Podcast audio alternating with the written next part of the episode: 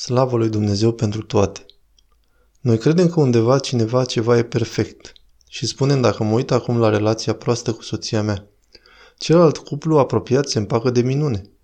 Dacă mă uit acum la relația mea dezastroasă cu copiii mei, spun, există familii care au relații perfecte. Acum noi spunem că la noi în casă e un dezastru, însă la alții e perfect. Nu există așa ceva. Acestea sunt închipuiri egoiste. Sunt închipuiri ale copilului mic din noi care crede că undeva totul e perfect. Ei bine, nu există. Obișnuiește-te cu gândul ca să străiești în final viața ta. Vă spun simplu, nu există. Să încetăm să ne imaginăm că dacă ne-am fi căsătorit cu o altă femeie, am fi foarte fericiți. Dacă am fi avut alt soț și așa mai departe. Nu există așa ceva. Cu siguranță anumite relații sunt mai bolnave sau disfuncționale, sigur. Există așa ceva. Însă să nu ne imaginăm că undeva există perfecțiunea pe care o vom întâlni. Noi trebuie să ne creăm fericirea prin harul lui Dumnezeu. Fericirea nu e un sentiment, bucuria nu e un sentiment. Bucuria e alegere.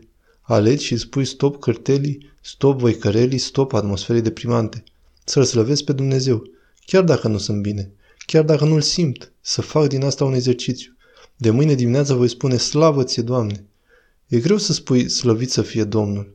Aleg bucuria, aleg lumina, aleg nădejdea. Chiar dacă ar fi sfârșitul lumii, eu voi nădăjdui că totul va fi bine. Cum așa? Nu contează. Slavă Domnului!